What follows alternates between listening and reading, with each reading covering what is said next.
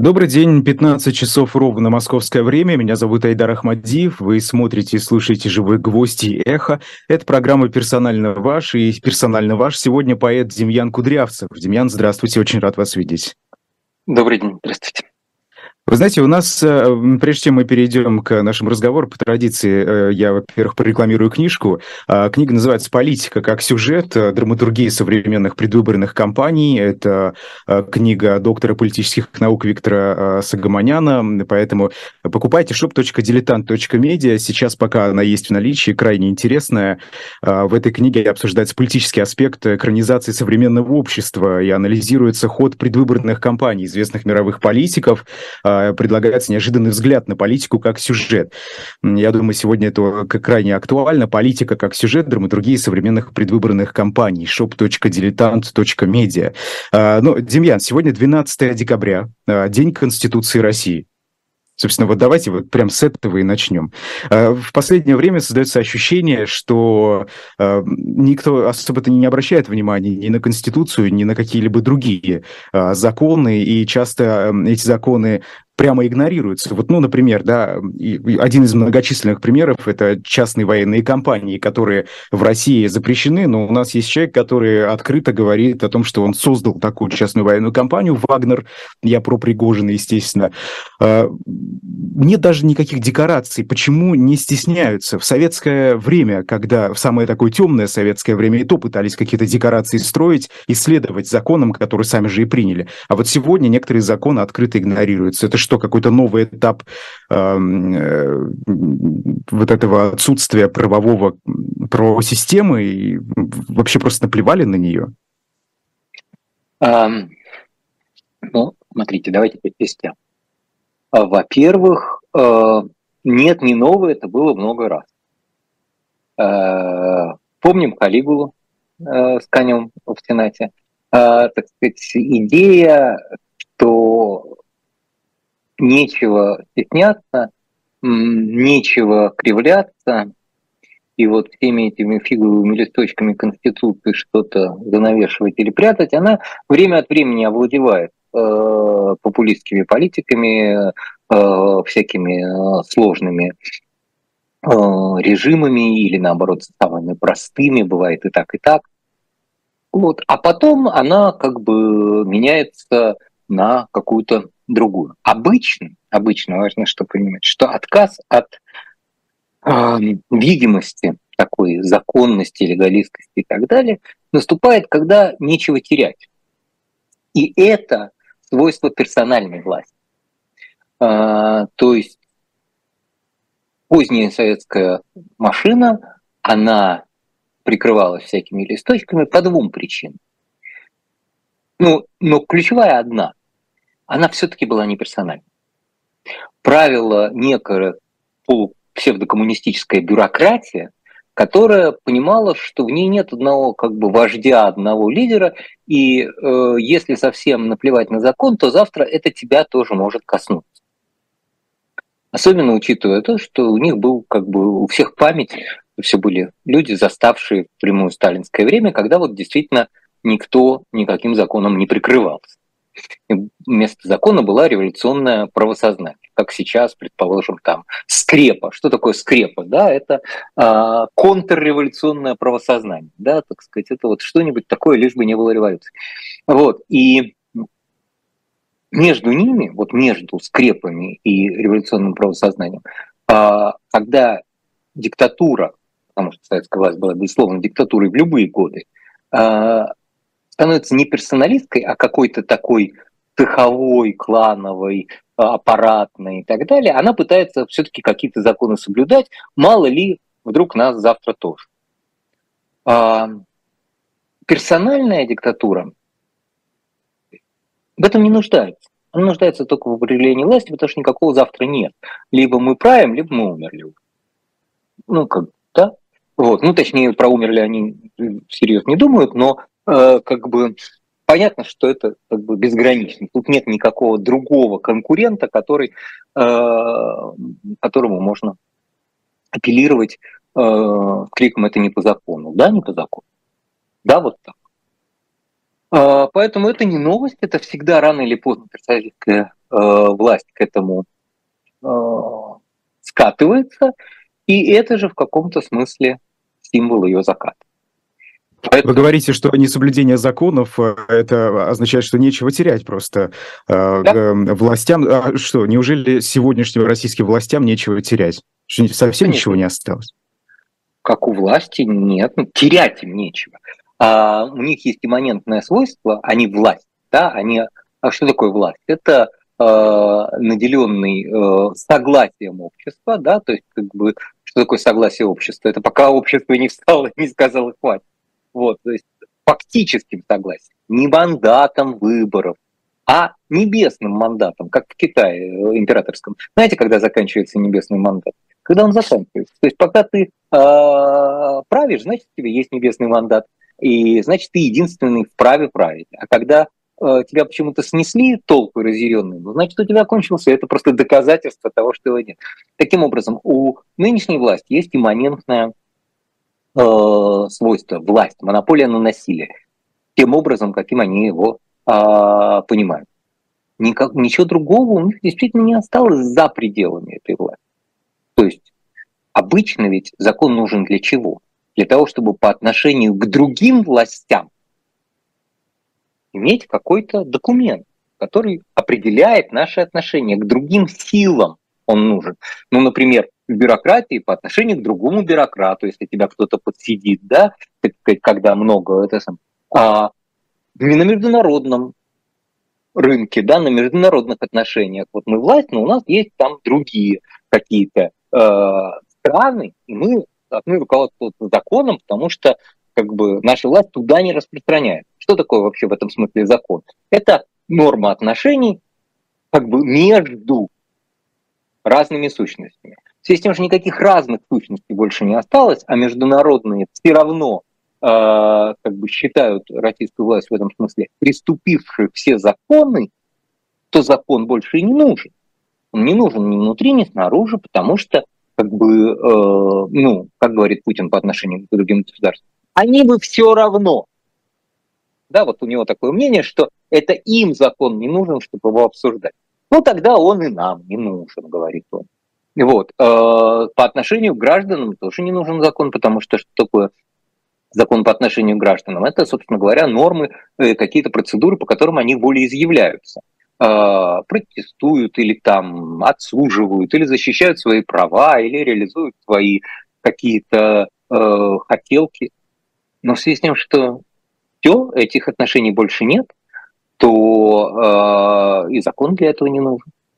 Другой вопрос в том, что хватит иронизировать, надо понимать, что вообще-то эта ситуация очень опасная, потому что э, кажется, что она односторонняя, она на самом деле всегда взаимна. Когда ты отказываешься от закона, ты ставишь и себя вне закона. И рано или поздно, когда э, обездоленные, обесправленные, лишенные закона э, твои контрагенты, будь то толпа, улица, общественные организации, организации, там, не знаю, международные силы и так далее, наконец хотят проявить по отношению к тебе что-то и перестать молчать и перестать бездействовать, то они это проявляют тоже вне закона, потому что закона больше нет, потому что ты его отменил. А, и, собственно говоря, это частый конец, не обязательно, но частый конец диктатур. Именно так и происходит, когда они становятся жертвами mm-hmm. того, что они отменили э, закон. Вспомним, не знаю, кого угодно, от Каддафи до Чаушеску. Вот. Да, вы, вы, эм, Демьян, э, вы говорили про монополию на насилие, но ведь сегодня, в сегодняшней России мы видим того же самого Евгения Пригожина с его частной военной компанией, и кажется, это перетягивание одеяла в плане монополии на насилие. Разве не так? Вот там ли трещина уже небольшая? Нет, нет, нет никакой. В этом смысле перетягивания, монополия полностью сохранена. А, значит, э, просто она не у государства, потому что государство это все-таки э, такое законное институциональное образование, а его как такового больше нет. Я же говорю, невозможно отменить закон частями, он отменяется весь, в том числе для внутреннего пользования. А, есть э, некоторые люди, держащие власть монополию на насилие. Не государство обладает этой монополией, а власть обладает. эта власть у группы людей, и внутри этой группы людей сохраняется эта монополия. Она между собой там как-то поделена или делится, на самом деле, только с, э, мы же понимаем, только с разрешения Путина. Пригожин существует, потому что на самом деле монополия на насилие у Путина. У него просто есть там две руки, вот одна так монополиет, а другая сяк. Но а Откуда мы знаем? А может быть, Пригожин это уже отбившийся такой, э, знаете, вот э, кусочек политической элиты. Он же позволяет себе критиковать и Министерство обороны, а, и э, губернатора Санкт-Петербурга, например, и так далее. Абсолютно, но он не позволяет себе критиковать Путина.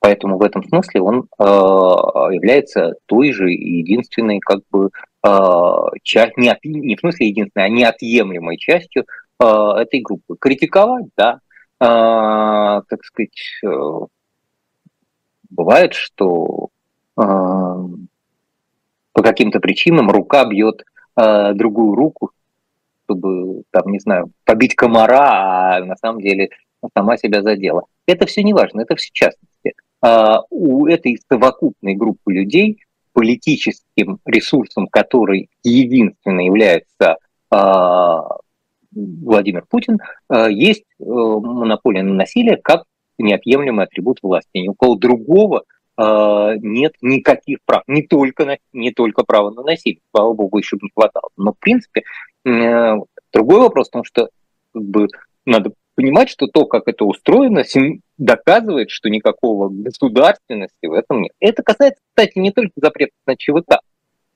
касается того, как происходит, например, в рамках этого ЧВК а, призыв людей из тюрем, да? То есть что такое государство? Это монополия на насилие, оно же не обязательно насилие в смысле где-то воевать или дубинками бить э, манифестации. Это, например, наказание путем э, как бы э, лишения свободы. В этом наказании есть свои процедуры отмена этих процедур говорит о том, что государство само себя отменяет, да, как бы. А, Демьян, я, да, я прошу прощения. А, скажите, а в 2020 году тогда зачем Конституцию меняли, если, ну, как бы для них законов же не существует? Сегодня-то они вот взяли и наплевали на некоторые статьи основного закона, а в 2020 почему-то меняли, всероссийское голосование устраивали. Для чего эти-то декорации нужны были? Или тогда ситуация была иная? Как говорит э, ваша э, постоянные гости э, Екатерина Шульман, это свойство гибридности режима. Да? У него есть некоторые привычки э, и некоторые устремления. Устремления его лежат в области отказа от любых ограничений, то есть от формальных, от государственных и так далее. А привычки лежат в области легалисты по-прежнему. Вот. И э, шизофрения состоит в том, что, ну, как вот человек идет там, не знаю, драться с соседом, но как бы и вот он берет топор, э, рисует на лице, значит, соответственно, самые индийские э, штрих-коды, а вот, но при этом как бы на всякий случай там, не знаю, застегивает пуговицы или что он там еще делает. Вот, оставляет записку «молоко в холодильник». Вот. Так устроена гибридная власть. Она делает одновременно несколько вещей. Не говоря уже о том, что в 2020 году это тоже была фикция. И всем реальным э, наблюдателям, что за рубежом, что в России, было понятно, что это фикция. Но даже фикция иногда важна, если воспринимаешь ее как ограничение. А, в связи с тем, что как бы, считанную фикцию. Мир, общество, элиты экономика не признали в полной мере, она не дала ощущения, что вот теперь все, да, успокоилась. А, и наоборот, как бы никто даже не стал в международной арене э, исходить из этого и договариваться этого, и, собственно говоря, э, слушаться этого, да, вот новой конфигурации российской власти, то это и было отброшено. Потому что, несмотря на все-таки на то, что разница между 20 и 22 годом, ведь э, сначала сами затеваем войну, а потом э, говорим, что она все спишет. В смысле, по, по законам военного времени еще меньше листков надо, да, еще меньше надо вот каких-то декораций. Эм, и поэтому, ну, дальше очень просто. Так сказать, э, теперь как бы сами сняли последние ограничения. Ну и эти ограничения сняли, и, собственно говоря, операция началась в том числе потому, что э, как бы суть, дух э, закона был отменен раньше. Самим фактом обнуления был отменен дух мир это воспринял, стал относиться к этому как э, э, к терра синлекс, да, так сказать, э, как к беззаконному к территории. Э, ну а раз так к нам относится, мы так себя будем вести. Вот, собственно говоря, вот так. В этом смысле эм, российская власть последовательна последовательно ну, скажите, а, отменяет одну за одну. А, Но вот, вот наблюдатели, вот. наблюдатели, которые в 2020 году поняли, что в России беззаконие, как вы говорите, а что они должны были сделать, кроме того, как ну, вот принять э, как данное, учитывая все условия? Смотрите, у нас же нет, э, так сказать, абстрактных наблюдателей. Точнее, ну, они есть, но только в них нет никакого особого смысла, и они никому не интересны. Вот, у нас есть наблюдатели, в смысле какие-то акторы, действия которых из этого исходят. А, это оппозиционные политики. Можно считать, что их нет или они слабые, но они есть. Они протестуют, они говорят, они делают расследования, они ищут э, как бы спрятанные миллионы и так далее. У нас есть люди на бирже, которые э, продают акции в, в стране, где э, там э, происходит обнуление конституции сроков. Да, у нас каждый человек, который что-то делает, выбирает какую-то персональную стратегию из-за того, что он видит происходит в обществе, и есть наблюдатель. То есть, как бы, что они должны были делать? Никто никому ничего не должен. Каждый сделал для себя какие-то выводы. Э, и как, и как следствие какие-то выборы.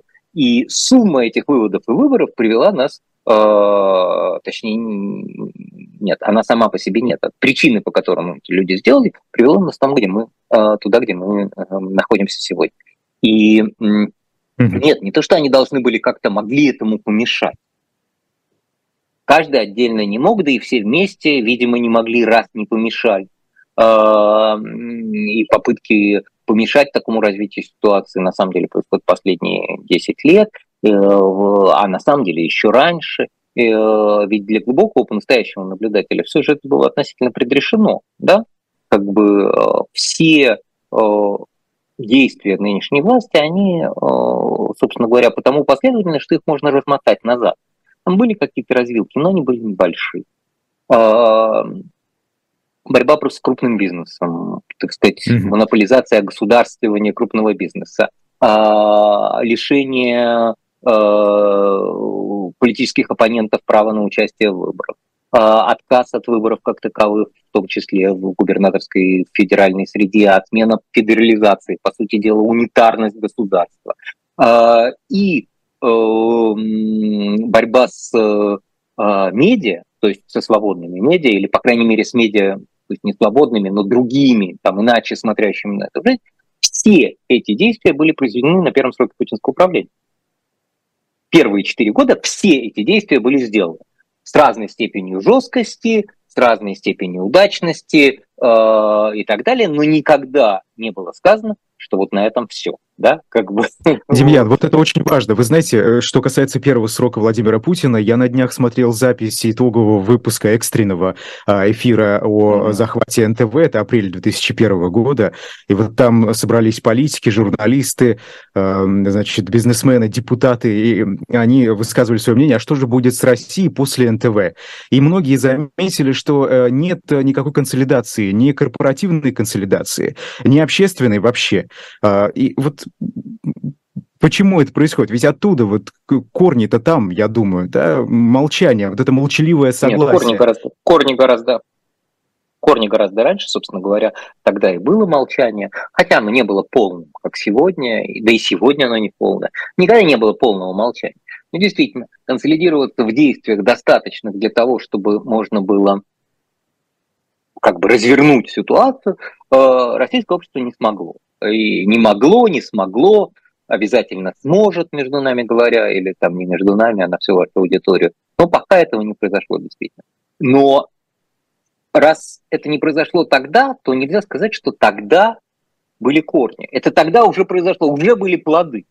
Корни этого лежат значительно раньше, в, то есть истоки этого более ранние. Э, они лежат, в, собственно говоря, в, ну, будем говорить, в излете а, советской власти в конце 80-х годов.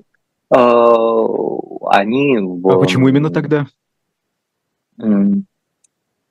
как бы, понимаете, история непрерывна. Невозможно э, сейчас ее одним словом э, туда описать.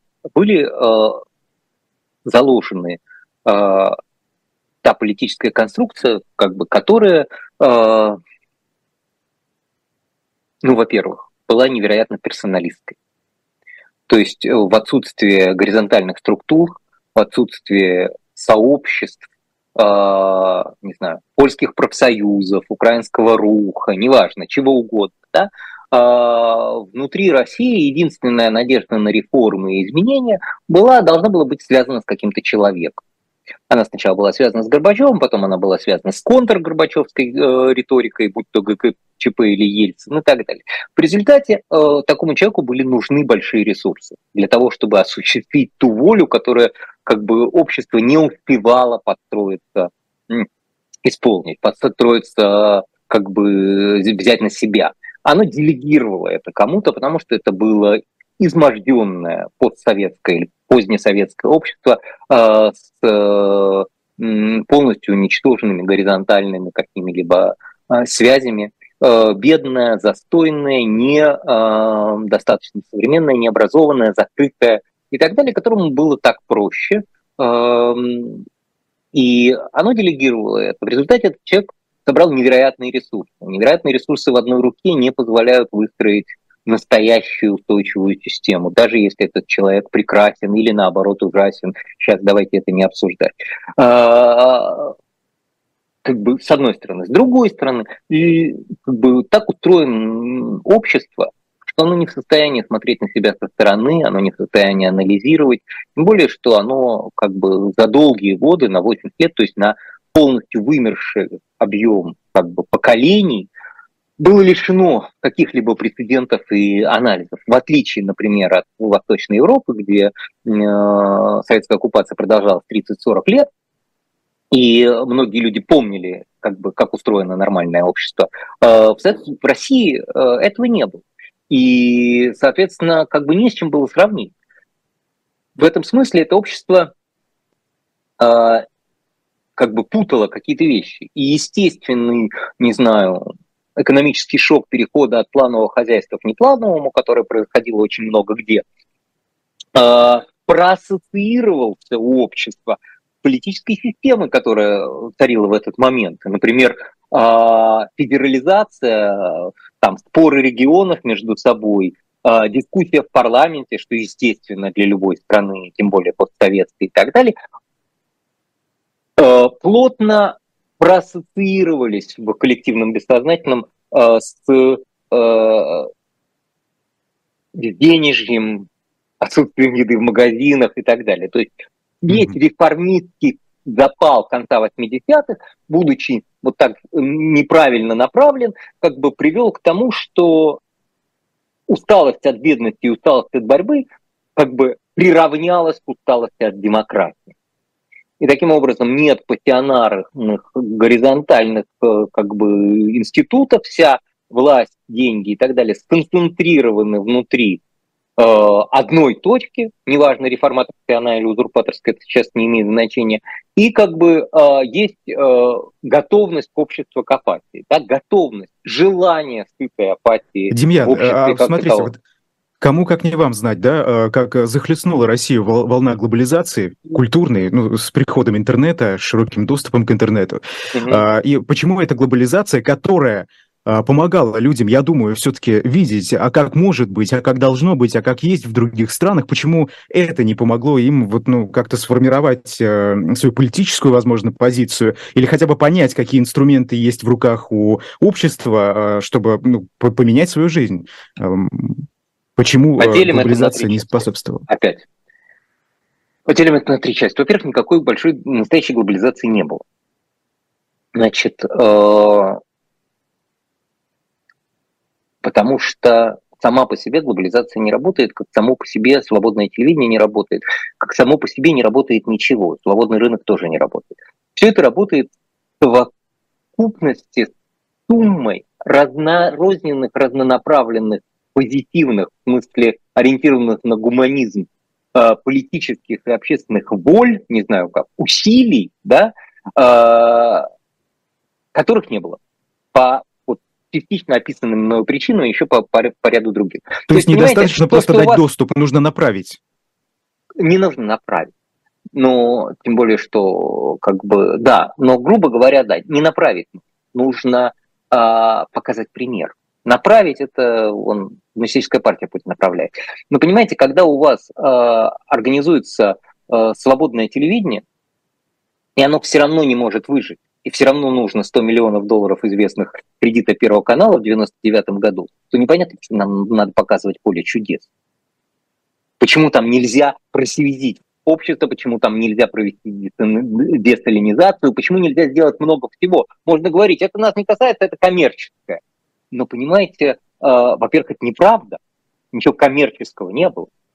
Оно мимикрировало под коммерческое.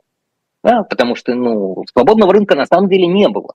А, как бы НТВ э, брало деньги у «Газпрома», Первый канал брал деньги напрямую в казне. И если вас так финансируют, почему как бы и за этим стоит политическая воля. Почему бы этой политической воли не сделать людей грамотно?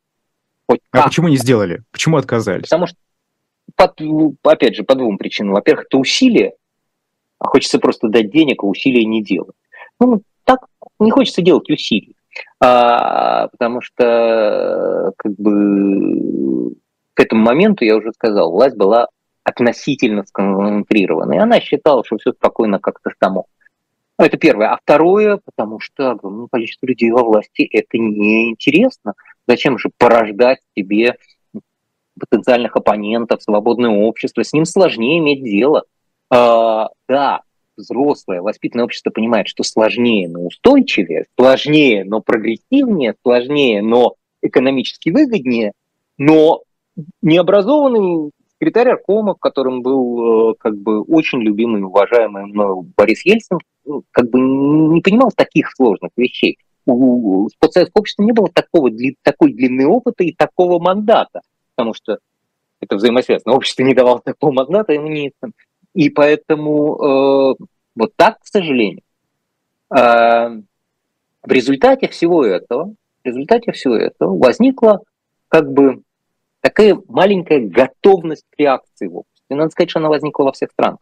Во всех постсоветских странах она возникла. Даже в Польше Валенса проиграл выборы, потому что люди и устают от реформ. Им, естественно, уставать от реформ, просто это разная усталость. Да? Кто-то устает на два шага и говорит, ну подожди, давай посидим чуть-чуть. А кто-то говорит, нет, нахрен всех этих реформаторов теперь повесить на столбе. Да, это разная, разная усталость, но э, и русская усталость как бы взяла наибольшую, так сказать, силу.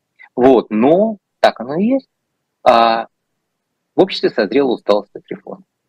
В обществе созрела усталость от демократии, как общество ее понимает, хотя это не демократия, а, так сказать, просто вот а, эксцессы переходного периода.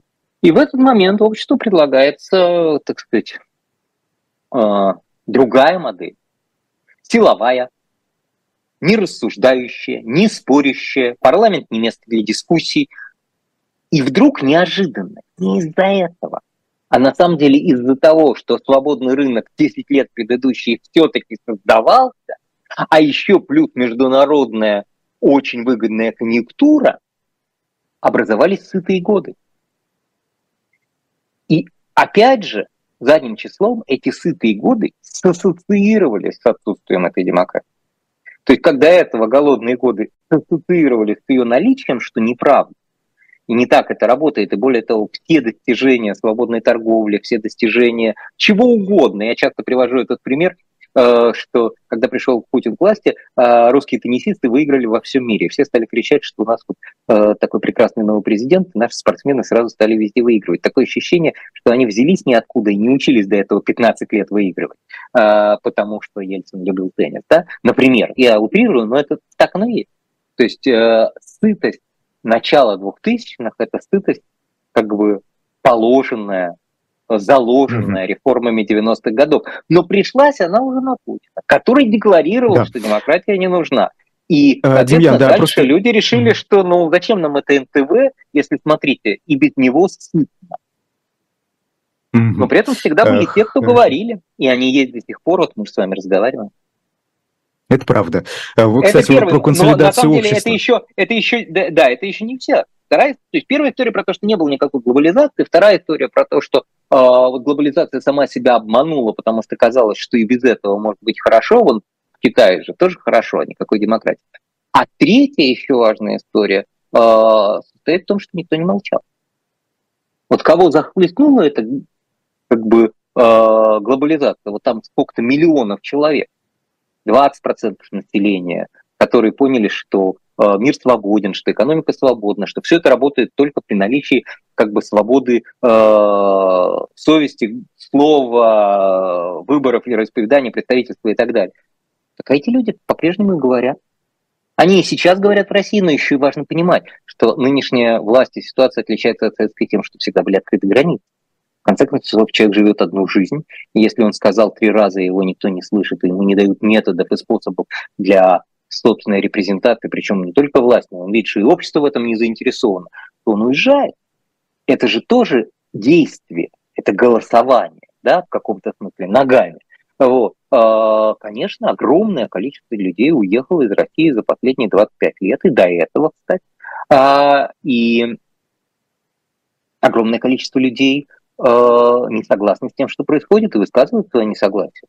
Сейчас, ну, как бы, опять же, их уровень готовности за это пойти в тюрьму или быть избитым или убитым не такой высок, не так высок, но мы же знаем, мы же помним Болотную, по стране это миллионы людей.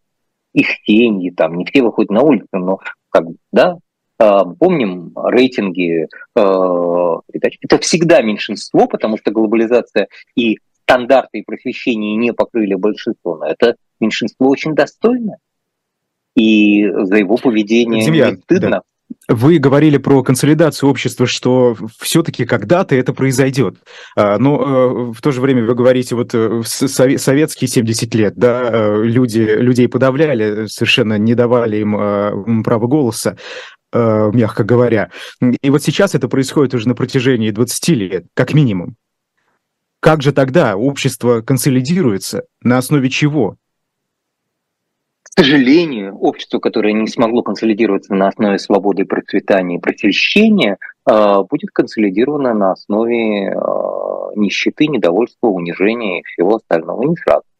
То есть нужно дойти до какой-то низшей планки, Откуда а, это все пойдет? Слово нужно, слово нужно, это, это да, вы, не совсем вы точно, согласен. А, да, а, ну, так сказать, ну, в том случае, если это дойдет до какой-то точки, которую общество в этот момент будет готово воспринимать как нишу, безусловно, оно ответит.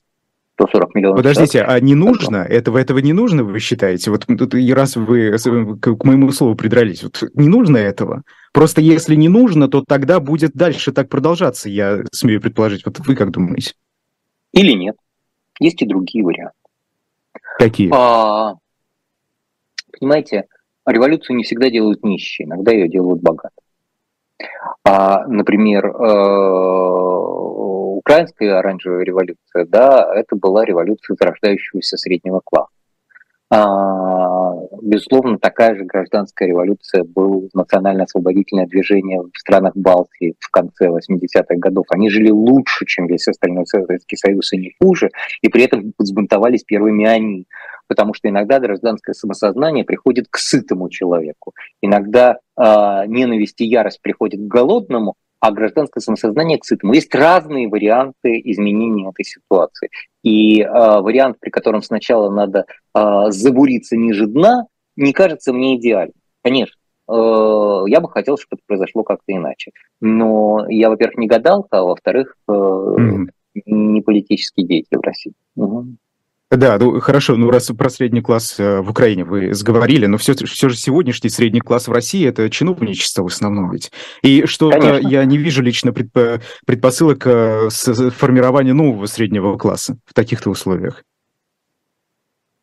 Ну, зря не видите, у этого чиновника уже есть дети, внуки.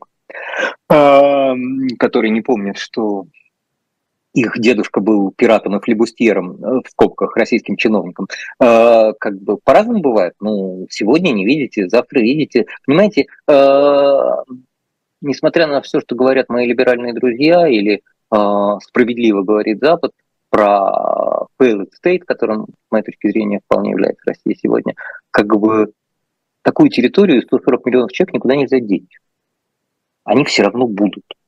Они будут как-то развиваться они будут как-то изменяться. Они будут умирать и будут нарождаться следующие. И э, ситуация, в которой мы находимся сегодня, не может продолжаться бесконечно долго. Она не может продолжаться поколение, потому что она не решает главную задачу. Она не дает человеку обеспеченного и достойного способа жизни.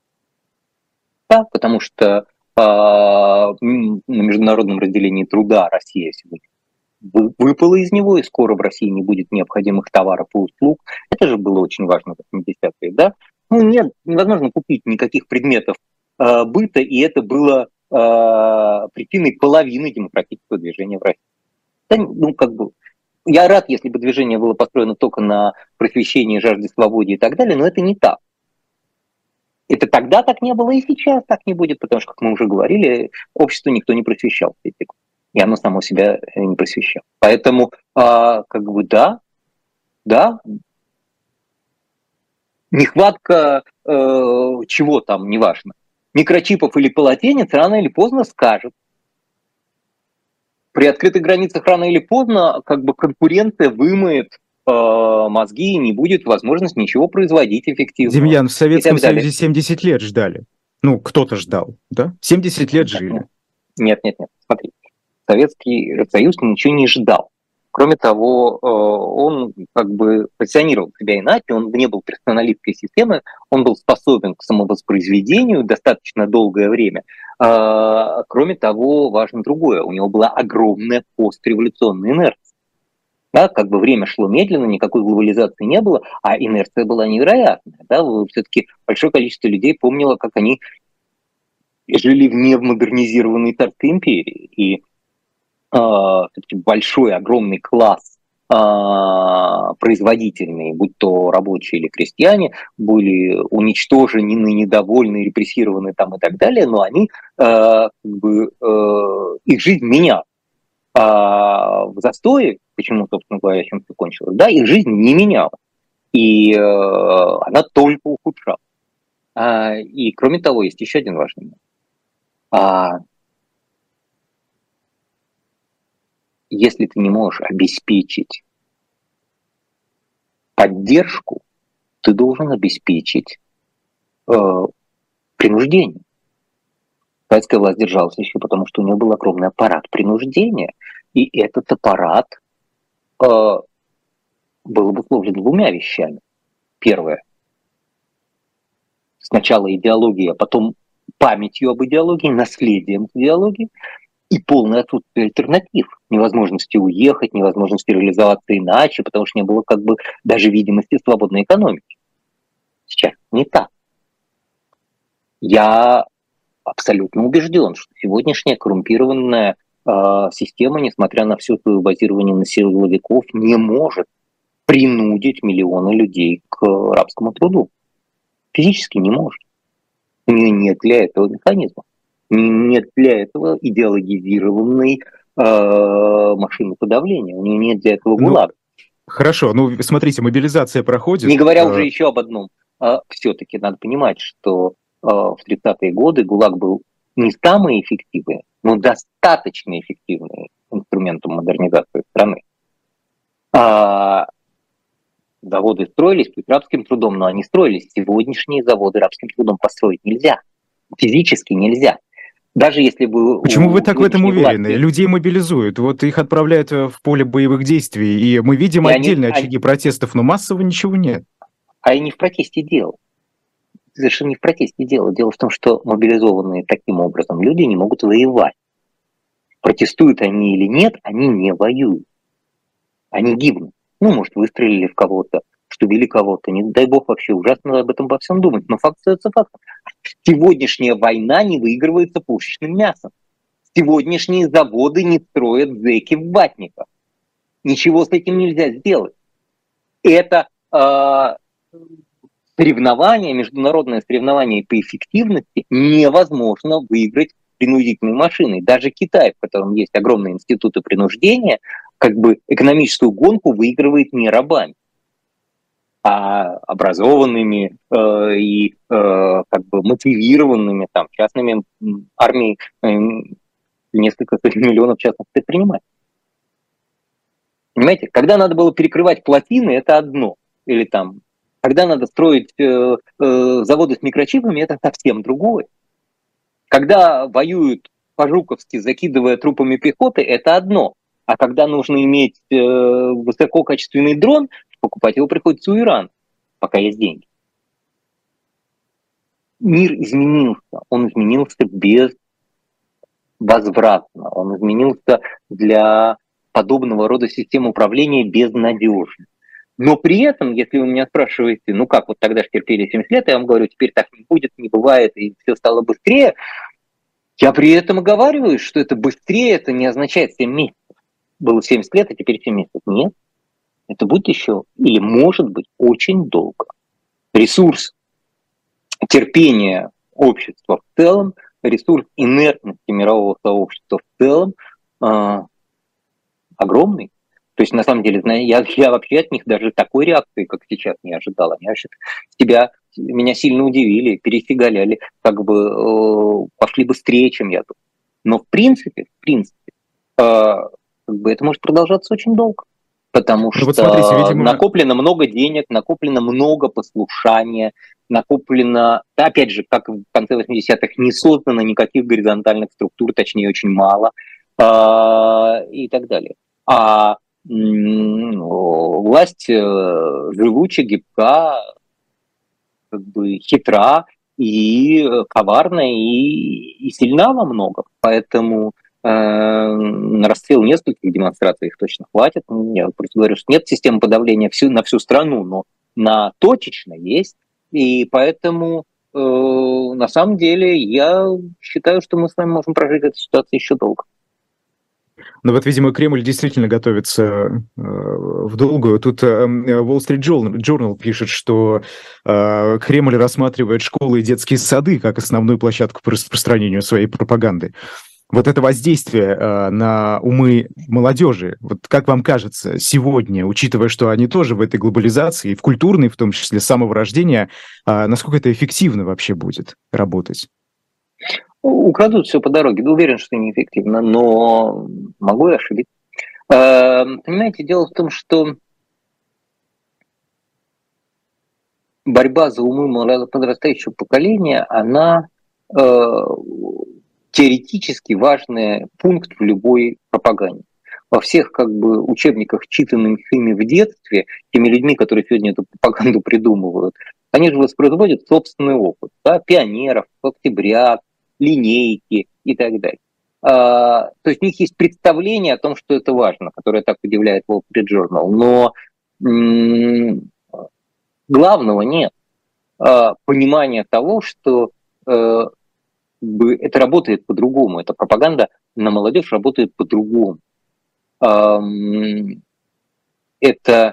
э, какие-то новые технологии должны что невозможно, понимаете, очень легко пропагандировать молодежь, когда ты ее ведешь вперед. Когда ты говоришь, все будет по-новому, все будет революционно, и мы вот все это отряхнем. Очень трудно пропагандировать молодежь, которая жить завтра, консервативному правительству консервативной власти, которая говорит, я хочу, чтобы все было как при бабушке, да, то есть которая все время оборачивается назад, понимаете, назад к 2000-е, назад советская, назад сталинская или назад в э, русско-имперское. Понимаете, вот это очень трудно, потому что все-таки естественным для молодых людей является отстраивание от э, э, существующей ситуации. Поэтому, значит, коррупция, э, безграничный отрицательный отбор на исполнительском уровне. И системная проблема невозможности агитировать за вчерашнее – вот все эти три вещи вместе, а, а, нет, я еще забыл, и мой чудовищный природный оптимизм, вместе как бы заверяют меня, что никакой как бы эффективной пропаганды быть не может. Главное, что непонятно, это эффективная пропаганда чего? Что тебе же плохо, что в магазинах всякая фигня, что зарплаты маленькие, а э, глава Единой России ездит на Мерседесе. Давайте пропагандировать, что это правильно, что это хорошо. Что мы пропагандируем? То есть, понимаете, это еще есть такая простая история. Ну, пропагандируешь, ну тогда давай каким-то собственным примером, да, а, люди же воспринимают это. Понимаете, какой месседж? То есть месседж, что Запад плохо, понятно, это как раз легко можно объяснить. Мы особые, у нас все должно быть по-другому. Это можно объяснить как? По-другому как? Мы живем плохо и должны жить плохо. У нас последнего анестезиолога в Кенежской больнице забирают воевать. Да, понятно, все должны пойти воевать. А почему у нас не должно быть анестезиолога? Вот как это объяснить? Как раз пропагандировать это? Объясните мне. Но они Нет, на этом совершенно как бы тупой, не акцентируют внимание. Власть.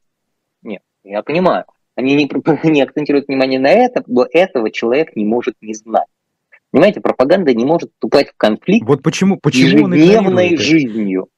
Демьян, а скажите, вот по вашему мнению, э, вот эта потеря ориентиров, что ли, нравственных какая-то в российском обществе, как вообще, это же, это же в основе лежит, да?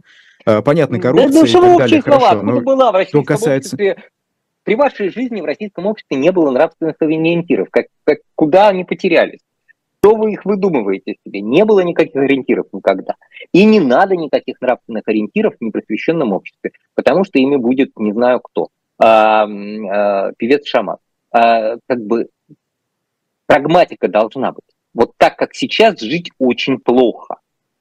Плохо плохо, когда не работают больницы, когда воруются дороги, э, когда надо платить э, огромные налоги, они уходят на войну, а там убивают э, сестер, братьев и всего остального. Вот так жить плохо, надо жить хорошо.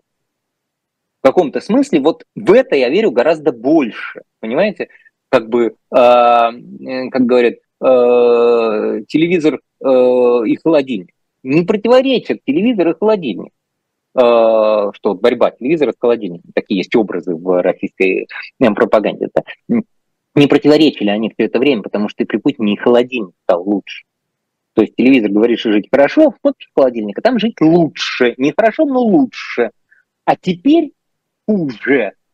И, и в этом смысле э, с этим нельзя не столкнуться. Понимаете, этого конфликта невозможно избежать. Э, если ты хочешь, э, чтобы твои э, сограждане как бы напряглись, то э, и как бы модернизировались, мобилизовались, то ты либо мобилизуешь их своим примером, либо мобилизуешь их э, как бы там реальной внешней опасности, Наполеоном, Гитлером и так далее, а не выдумываешь его э, в маленькой соседней Украине. Вот. Но самое главное во всей этой истории, так или иначе, ты должен показать и обеспечить Э, как бы альтернативу в виде качественной, достойной жизни, которой э, является медицина, там питание, право на работу, защита в судах. Ничего этого сегодня не обеспечено. Ну, посмотрим, насколько... Ну, потому что люди, люди просто не знают, э, что такое возможно, что вот такая жизнь существует. Понимаете, они никогда этого не видели, так они э, и без этого и дальше будут жить. И особо-то биться я не, сог... не видят смысла, я, не сог... я думаю. Я не согласен. Я считаю, что люди сегодня живут хуже, чем в середине 2000-х. Они видели. Они видели это уже при нашей с вами жизни. Они, может быть, не ассоциировали это с защитой в судах, они не ассоциировали это с свободой слова, которых действительно они не очень видели, хотя кто-то что-то помнит, но это не важно. Но главное, они видели более полные холодильники. Главное, они видели постепенное улучшение дорог и так далее. А сейчас они начнут видеть ухудшение и видят уже. А вам не кажется, что возможно улучшение э, жизни, уровня жизни, да, э, видели как раз-таки вот эти средние слои, средний класс э, в середине нулевых, а не mm-hmm. те, не глубинные, извините, я вот не люблю так называть, но mm-hmm. не тот глубинный народ, который живет в провинции. Они как жили плохо, они так и живут. И, и в середине нулевых, и сейчас. Разумеется, нет. Они как жили плохо по отношению к среднему классу, который, в свою очередь, жил как бы плохо по отношению к высшему классу. Смешно это все обсуждать, но так. А, а, так и есть. Но при этом они, безусловно, э, жили лучше, чем до этого. При всей моей любви к свободным 90-м, как бы э, в середине 2000-х доход на душу населения даже в э, регионах был выше. А сейчас он будет ниже. Вот и все. Более того, одно дело, когда он был ниже, а стал выше, человек с удивлением или радостью смотрит на улучшение ситуации. А на ухудшение ситуации, знаете, такой знаменитый психологический эксперимент, во всех книжках описано, что происходит с человеком, у которого не было 100 рублей, и с человеком, у которого отобрали 100 рублей. И вот как бы эмоциональный заряд совершенно разный. А, вот, поэтому да, да, безусловно, безусловно, а, как бы каждый а, чувствуется размерно своим эмоциям. А, грешно об этом говорить, но человек, который потерял миллиард, тоже чувствует себя ужасно, хотя у него еще осталось 100 миллионов. Но для него это разрушение, конец жизни, повод застрелиться и так далее. И человек, который э, в провинции, который всю жизнь копил на, э, не знаю что, на операцию для ребенка, там, последние 10 лет пришел, а этому операцию негде больше произвести, а времени у него нет.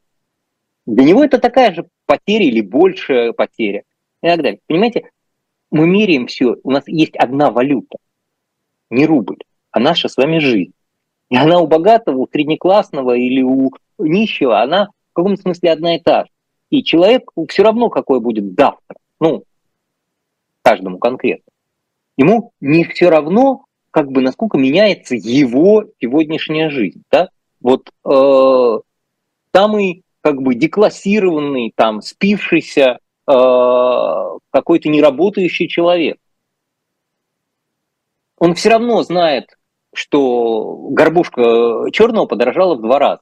Она подорожала, это невозможно избежать. Демьян, вы знаете, эти люди не хотят вернуться в середину нулевых, они хотят вернуться в Советский Союз. И сегодня э, российские функционеры как раз пропаганды вот на этом же и настаивают, что мы будем возвращать, э, значит, э, территории, мы будем э, возвращаться в то советское время. Тут и вон движение пионеров э, пытались как-то э, Прекрасно. Как это отразится на моем холодильнике? Идея же в чем? Мы будем возвращаться в сытое советское время. Его на самом деле никогда не было, но предположим. Предположим. Мы будем возвращаться в сытое, достойное советское время. То самое сытое советское достойное время, в котором разрыв между мной и э, главой райкома был в пять раз, а не в пять тысяч раз. Ну, отлично, давайте возвращаться. Ну, давайте. Дворцы отменяем, э, там, что еще, вот холодильник открываем, вернулись в советское время, вот, или нет? Хватает мне? Да, унизительная зарплата 85 рублей была. Я ее получал. Понимаете?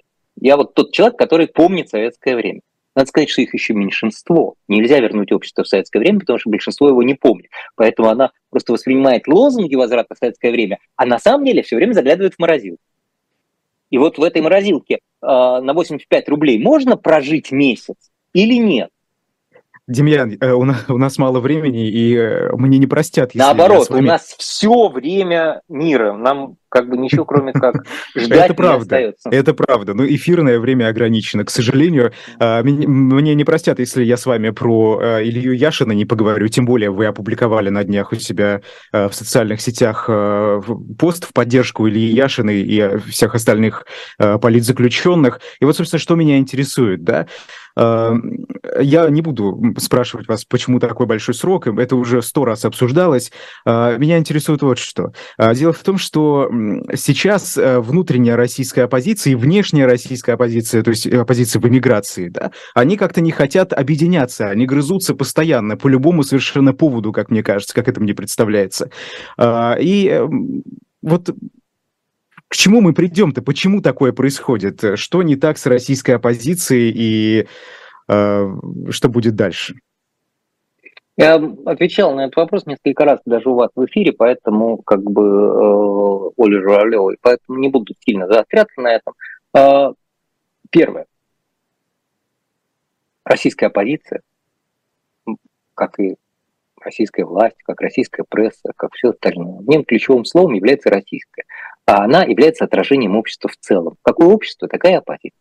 А другой оппозиции у меня для вас нету, и у вас для меня тоже нету. Поэтому Э, как бы давайте операции любить и помогать той, которая есть. рано или поздно из нее выкристаллизуется что-то другое. Может быть, не из этих людей, из следующих э, и так далее. Э, как бы, понимаете, непросвещенное общество должно съесть все свои э, как сказать, ошибки, оно должно наступить на все грабли. И это общество должно сделать, и оппозиция тоже. Это вот я помню, мы в Фидонете э, сидели там, и как бы все друг другу что-то флейм, там флут, и все есть разные манеры поведения, и ты не знаешь, вдруг ты опять прикрытое хамство или еще что-то и так далее. Но постепенно за год-полтора все выработали свои какие-то механизмы с этим борьбы. Потом появился настоящий большой интернет, и в него хлынул первый миллион российских граждан. И появились там чаты, ICQ, не знаю, там миллион там ВКонтакте потом и так далее. И вдруг я вижу все то же самое. Эти все люди, они же не знали, что они не прочитали книжку, как было в Педонете. Вот, и они вдруг все пошли то же самое. Вот, и пока не научились с этим иметь дело, нет. Сейчас, вы видите, этого меньше в каком-то смысле. То есть, а, это обязательный этап, который надо пройти. Это первое. Второе. А, оппозиция демократическая тем и отличается от власти, что она не ходит строем, потому что она демократическая.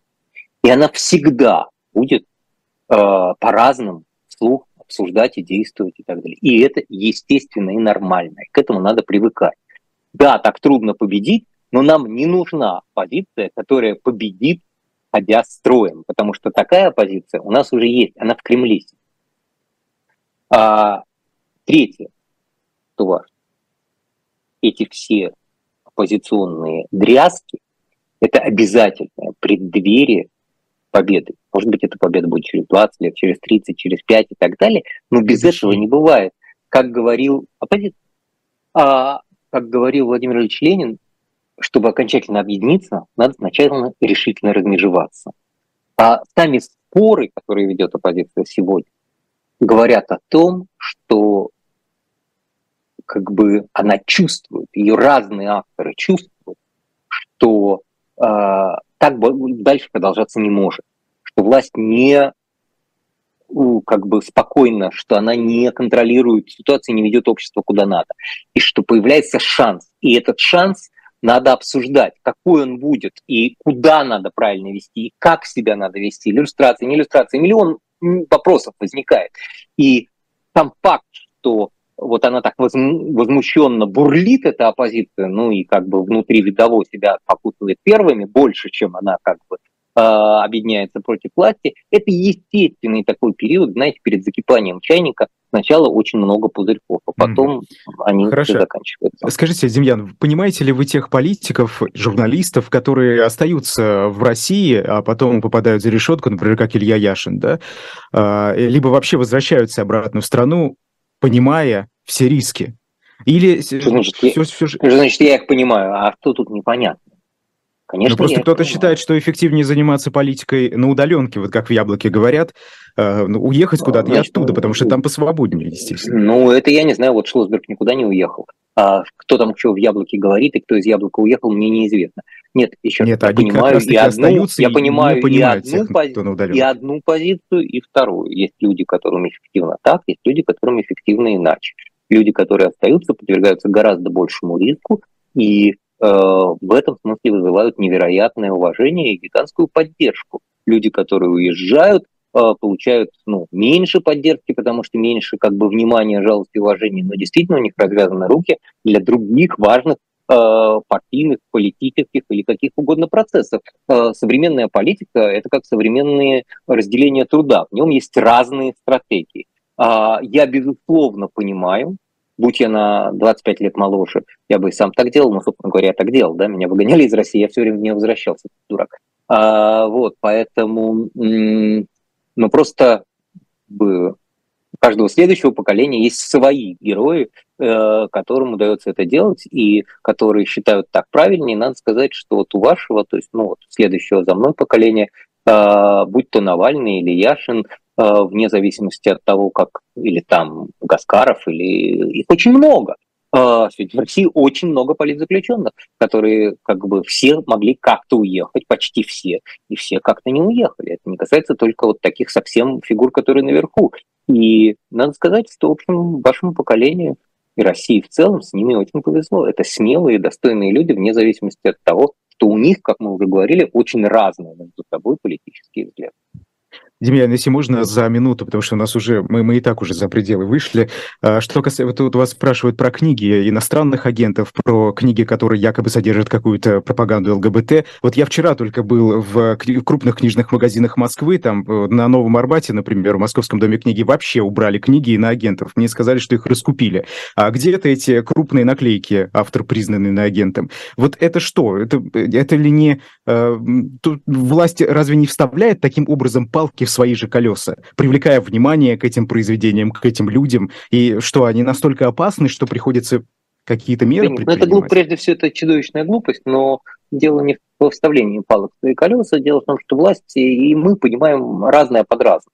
А власть считает, что люди побоятся покупать такие книжки, что магазины побоятся их закупать, и что так их обозначив, ты как бы э, маркируешь для лояльных людей то, что это читать не нужно. И частично это правда. А для другой части аудитории, в которой входим, надеюсь, мы с вами, и большая часть ваших слушателей, это маркирует в обратную сторону. Как и все в России, это же гибридность. Да? Для кого-то э, как бы э, там развал России это ужасно, а для кого-то это как бы единственный выход ее пересобрать и восстанавливать заново. И это касается любого утверждения сегодня. Сегодня мы находимся в эпохе, когда любое действие часть людей воспринимает так, а часть иначе, и это естественный процесс в эпоху ожидания больших системных перемен. Спасибо. Спасибо. Персонально вашим сегодня был поэт Демьян Кудрявцев. Меня зовут Айдар Ахмадиев. Сразу после нас в эфире «Эхо» и «Живого гвоздя» а, слушайте программу «Особое мнение» с Максимом Шевченко, ведущий Никита Василенко. До свидания.